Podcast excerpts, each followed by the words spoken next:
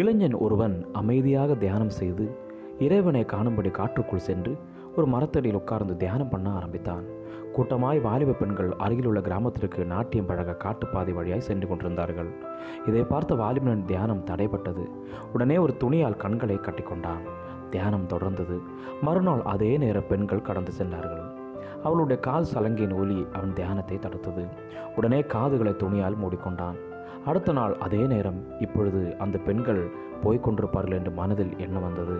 மனதை கட்டுப்படுத்த அவன் போராடி கொண்டிருந்தான். வேதத்தில் எல்லா காவலோடும் உன் இருதயத்தை காத்துக்கொள். அதனிடத்திலிருந்து ஜீவ ஊற்று புறப்படும் என்று வாசிக்கிறோம்.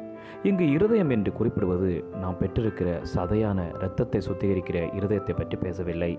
மனதில் உருவாகும் எண்ணங்களை குறித்து கவனமாயிருக்கும்படி அதை காத்துக்கொள்ளும்படி அறிவுறுத்தப்படுகிறோம்.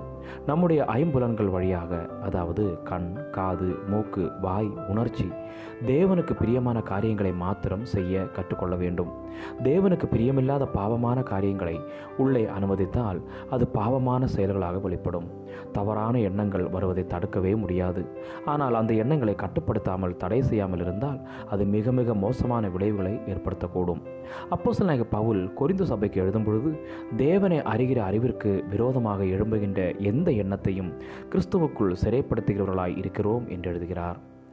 இதன் மூலம் வேத நமக்கு தரும் ஆலோசனை என்ன? பாவ எண்ணங்களை கிறிஸ்துவுக்குள் சிறைப்படுத்த கற்றுக்கொள்ள வேண்டும். இதை கேட்கின்ற பிரியமான தேவ பிள்ளைகளே பறவைகள் என் தலைமேல் பறப்பதை தடுக்க முடியாது. ஆனால் அவைகள் நம் தலையின் மேல் கூடு கட்டாமல் தடுக்க முடியும். உங்கள் இருதயம் அதாவது எண்ணம் எப்படி இருக்கிறதோ அப்படியே நீங்களும் இருப்பீர்கள். நம்முடைய எண்ணம் கிறிஸ்துவுக்குள் இருந்தால் நம்முடைய வாழ்க்கையும் சிறமையும் அதற்கு தெய்வந்தாமே நமக்கு கிருபை செய்வாராக. Amen amen.